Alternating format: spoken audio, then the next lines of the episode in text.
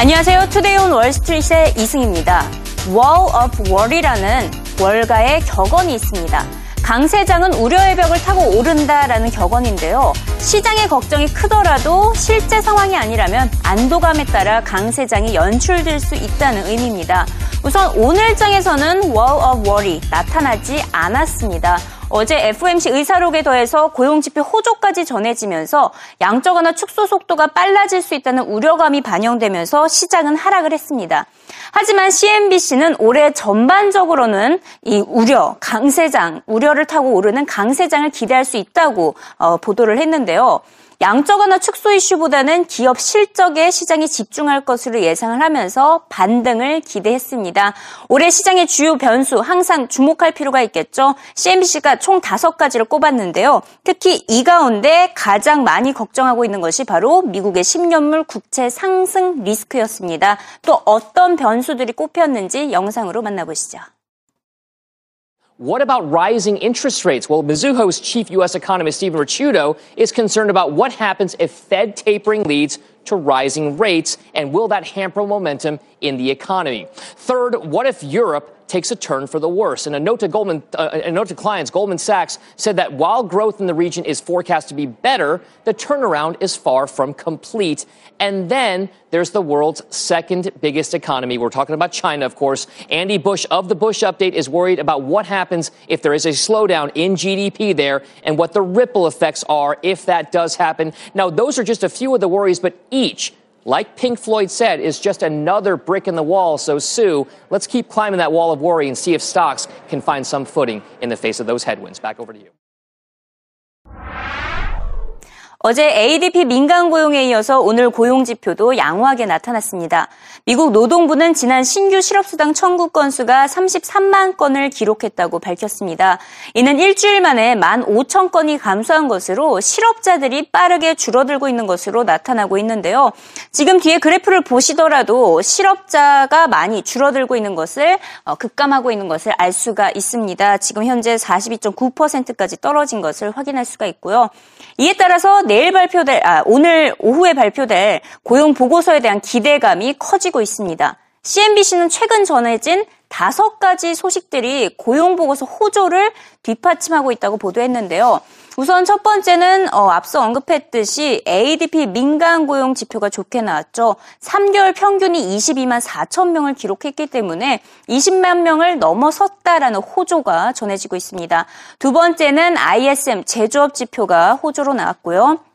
세 번째는 미국의 어, 중소기업들이 최대 규모로 채용을 늘리고 있습니다. 2006년 이후 최대 고용이 이루어지고 있는 데다 지금 이코노미스트들은 올해 미국의 GDP 성장률 3%대를 전망을 하고 있고 또 해고 건수도 1997년 이후 최저를 기록하고 있습니다. 이 같은 모든 환경이 뒷받침되다 보니까 당연히 노동 노동부의 고용 보고서가 좋게 나올 수밖에 없을 것이다라는 전망에 힘이 실리고 있습니다.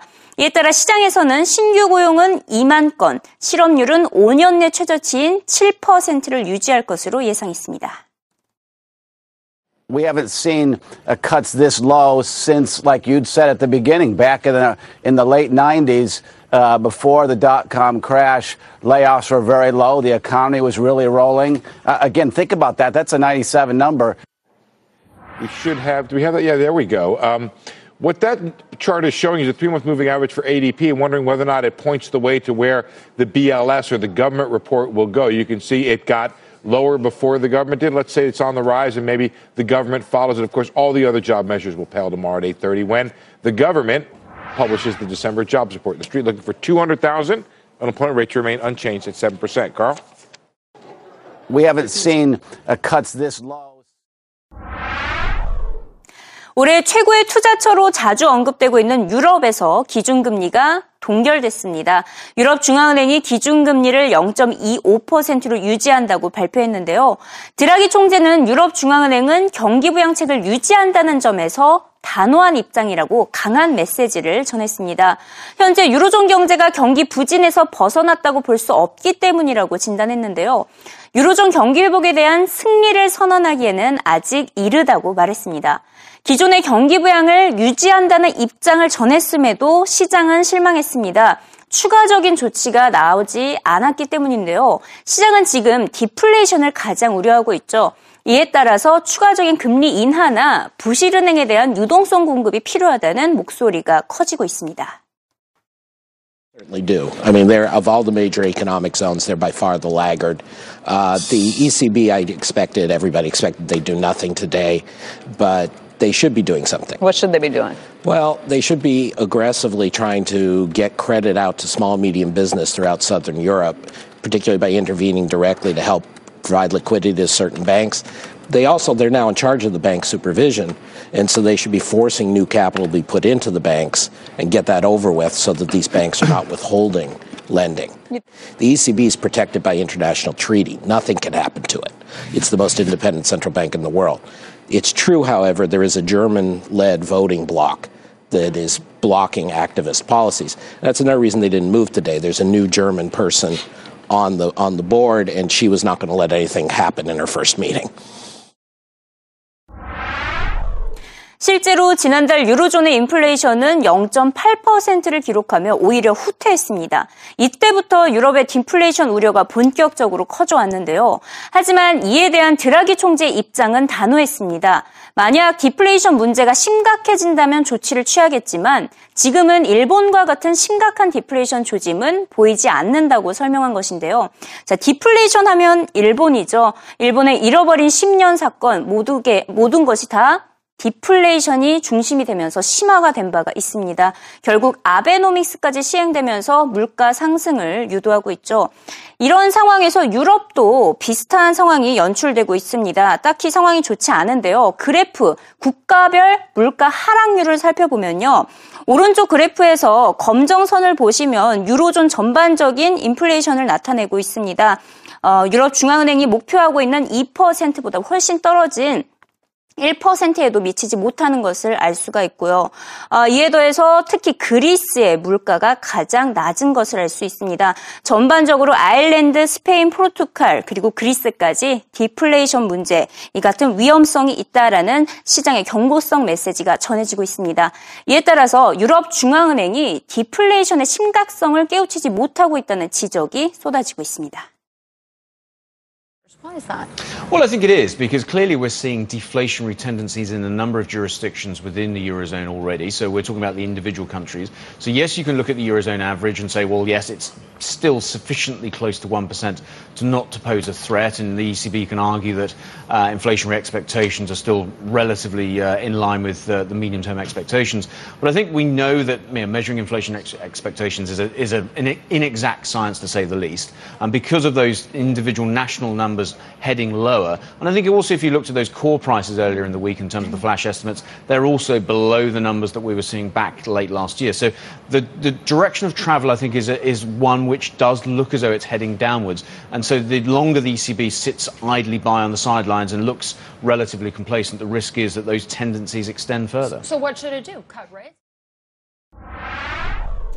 흥미로운 점은 이처럼 유럽을 둘러싼 디플레이션 우려가 커져 있음에도 불구하고 자금은 유럽 시장으로 흘러 들어가고 있다는 것입니다. 어제 헤드라인 시간을 통해서 전해드렸다시피 전 세계 100만 장자들 가운데 20%가 올해는 미국보다 유럽 시장에 투자할 것이라고 밝혔었죠. 이에 더해서 주요 투자 기관들도 유럽 시장에 눈독을 들이고 있습니다. 도이체방크 자산운용 CIO는 유럽은 최대 고비에서 벗어났다며 올해 GDP 성장률 7%를 점쳤습니다. 올해 유럽 시장의 수익률이 다른 어떤 국가들보다 뛰어날 것이라는 진단인데요. CNBC는 특히 이 가운데서도 그리스의 아테네 증시 랠리를 전망했습니다. 마지막으로 도이체방크 자산운용 CIO 만나봅니다.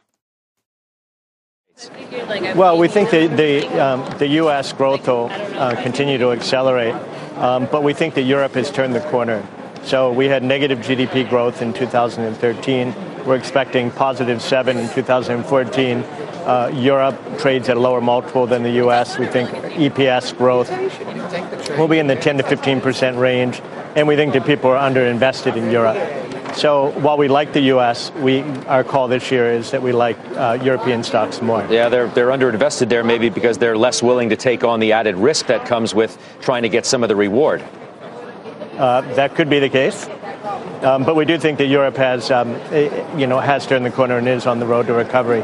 If you look at the uh, periphery, it's starting to repair itself. Its balance sheets, consumer sentiment is higher, uh, demand is higher, confidence is higher. So um, there's a different feeling in Europe. Clearly, there's there's risk to the call. Um, it's not going to be a one-way uh, trade. So just like in the U.S. stock market, you know, the earlier calls are for we could see a retracement.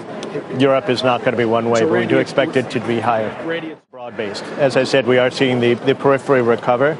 But the, the thesis is really on um, as the euro weakens and we see an increase in, in uh, exports, particularly out of the core, that'll help drive some of the, the EPS. And so, sector wise, we think some of the more um, cyclical sectors like consumers discretionary, industrials, even financials in Europe uh, should benefit more than some of the more interest rate sensitive sectors. Right. Randy.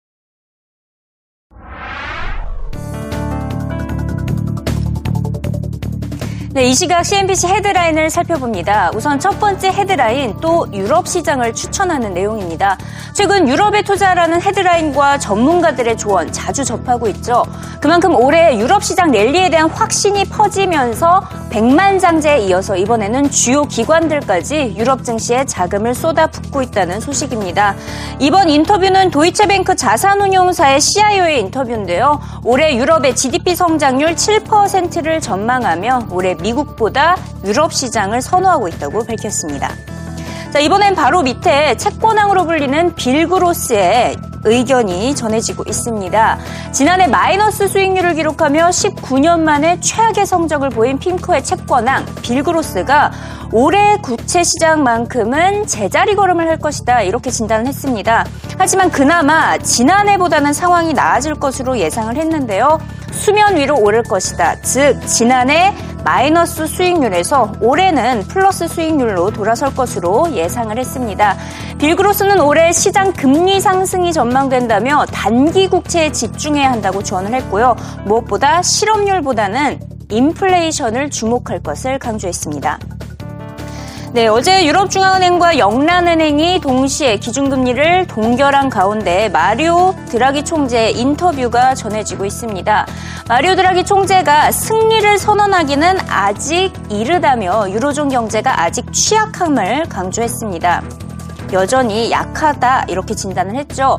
실업률이 여전히 12%를 넘어서며 사상 최고치를 기록하고 있고 지정학적, 정치적 리스크가 남아있다고 우려했습니다. 유로존의 경기 회복이 미약하지만 그래도 점진적으로는 나아지고 있다 이렇게 덧붙이기도 했네요. 자, 이어서 또 또 다른 헤드라인 살펴보도록 하겠습니다. 네, 이번에는 영국 이야기를 해볼까요? 유럽중앙은행에 더해서 영란은행에서도 기준금리를 동결을 했죠. 0.5%에서 동결하면서 지난 2009년 3월 이후 계속 같은 수준을 유지를 하고 있습니다. 지금 자산 매입 규모 역시 기존의 3,750만 파운드를 그대로 유지하기로 결정을 했고요. 이 같은 결정은 여기 보시면 절반 이상의 이코노미스트, 51명의 이코노미스트가 벌써 이 같은 동결 예상을 한 바가 있습니다. 영국의 지난해 3분기 지난해 어, GDP 성장률이 3%를 웃돌면서 강한 성장세를 보였는데요. 추가 경기 부양책이 필요 없다는 게 영란은행의 결정입니다. 또 영란은행은 영국의 실업률이 7%로 떨어질 때까지는 기준금리를 인상하지 않을 것이라고 밝힌 바가 있었죠. 이에 따라 영란은행의 기준금리 인상 시기는 2016년 말쯤이 돼서야 시행이 될 것이라는 전망입니다. 마지막으로 CNBC가 엑손모빌 CEO와 인터뷰를 가졌는데요. CEO 인터뷰 확인해 보도록 하겠습니다. 네, 미국에서는 석유 산업 혁명이 한창 진행 중입니다. 미국이 셰일가스, 셰일가스와 셰일 오일 개발에 적극적으로 나서면서 석유 수입에 대한 의존도가 많이 떨어졌는데요. 실제로 지난달 미국 무역 수지에서 석유 수출은 최대로 늘어난 반면에 수입은 많이 떨어졌었죠. 국제 에너지 기구는 미국이 오는 2016년에는 사우디아라비아와 러시아를 따라잡아서 세계 최대 산유국이 되고 2035년에는 완전한 석유 자 급자족 국가가 될 것으로 전망했습니다. 하지만 이번 인터뷰를 보시면 엑손모빌 회장은 그 기간을 2020년으로 앞당겨 봤는데요. 지금 같은 추세가 이어진다면 2020년이면 미국이 에너지 독립국이 될 것으로 전망했습니다. I think, uh, and self sufficiency maybe is the right way to describe it as opposed to independence because I think that uh, the two terms infer a different mindset. So I like the, the use of self sufficiency, energy secure by 2020 for the U.S. It has, it's apparent to us, has become a realistic uh, aspiration now. We're already the world's largest natural gas producer. Uh, we're producing last year, our crude oil production surpassed levels not seen since the 1980s. And it's expected that we'll continue to add to crude oil production capacity over the next two or three years. So I think, I think it is realistic that the U.S. could be uh, energy self sufficient, energy secure by the end of this decade.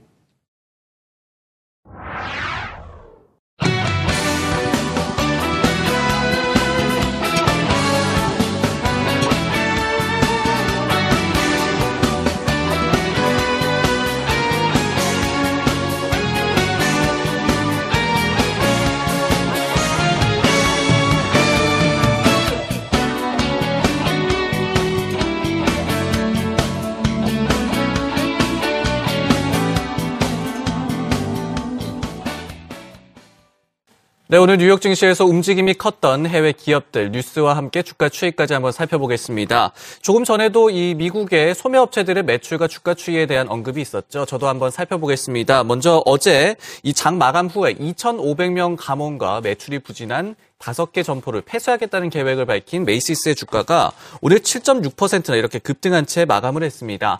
최근의 주가 흐름은 뭐 지지부진한 모습 하락하기도 했는데요. 하지만 어제 이 계획을 발표한 이후에 시간외 거래에서부터 주가가 급등하기 시작하더니 오늘 장중에도 상당히 좋은 흐름을 이어갔습니다. 이 구조조정에 대한 기대감, 그럼으로 인해서 매출이 개선될 것이다. 이런 기대감이 작용한 것으로 보입니다.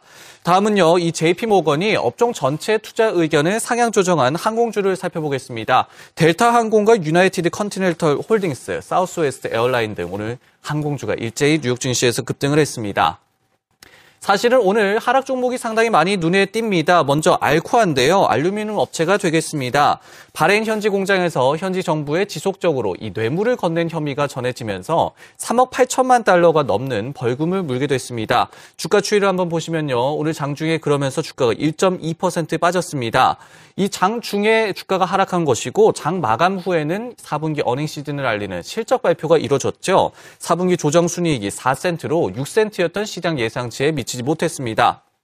그러면서 시간의 거래에서 주가가 또 한 번 3.8% 이렇게 급락하고 있습니다. 그래프로 보시더라도요, 갑자기 이렇게 급락한 상황 확인하실 수가 있겠습니다.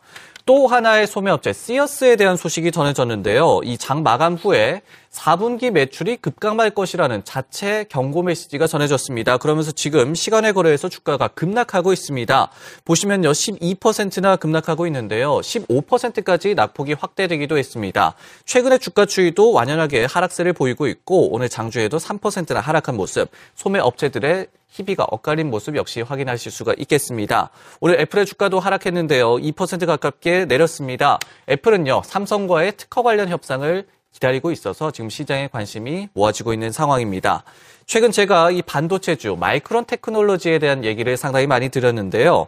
실적 기대감과 그리고 실제로도 실적이 좋게 나오면서 주가가 많이 상승을 했습니다. 실적 기대감이 작용했던 이날이고요. 이날 장 마감 이후에 실적을 발표했고 시간의 거래부터 주가가 급등하기 시작하더니 최근에 가장 좋은 흐름을 보였습니다. 하지만 오늘은 최근의 상승에 대한 피로감 때문인지 주가가 2.6%나 급락을 했습니다. 이 실적 발표에 앞서서 마이크론에 대한 투자 의견을 하향 조정했던 RBC 애널리스트가 오늘 CNBC와 인터뷰를 가졌는데요.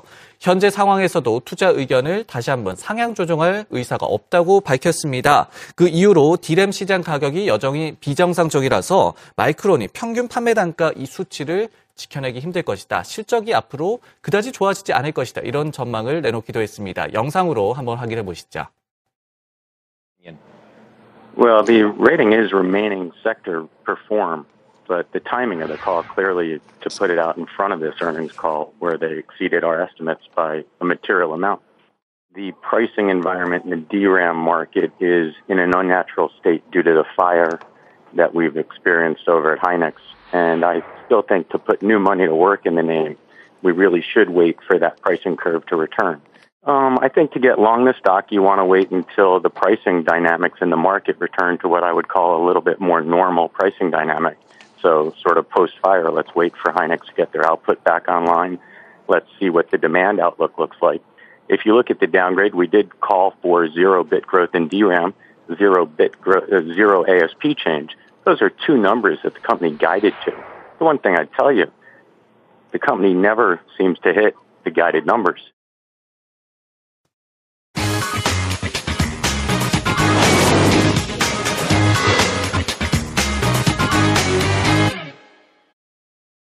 미국에서도 본격적인 어닝 시즌이 시작됐습니다. 다음 주부터는 시장이 실적에 반응하는 정상적인 흐름을 조성할 것으로 보이는데요. 이제 앞으로는 통화 정책 이슈보다는 경제 지표와 기업 실적이 어떻게 나오는지 주시해야겠습니다. 지금까지 이승이었고요. 다음 주 월요일에도 생생한 글로벌 금융시장 소식으로 돌아오도록 하겠습니다.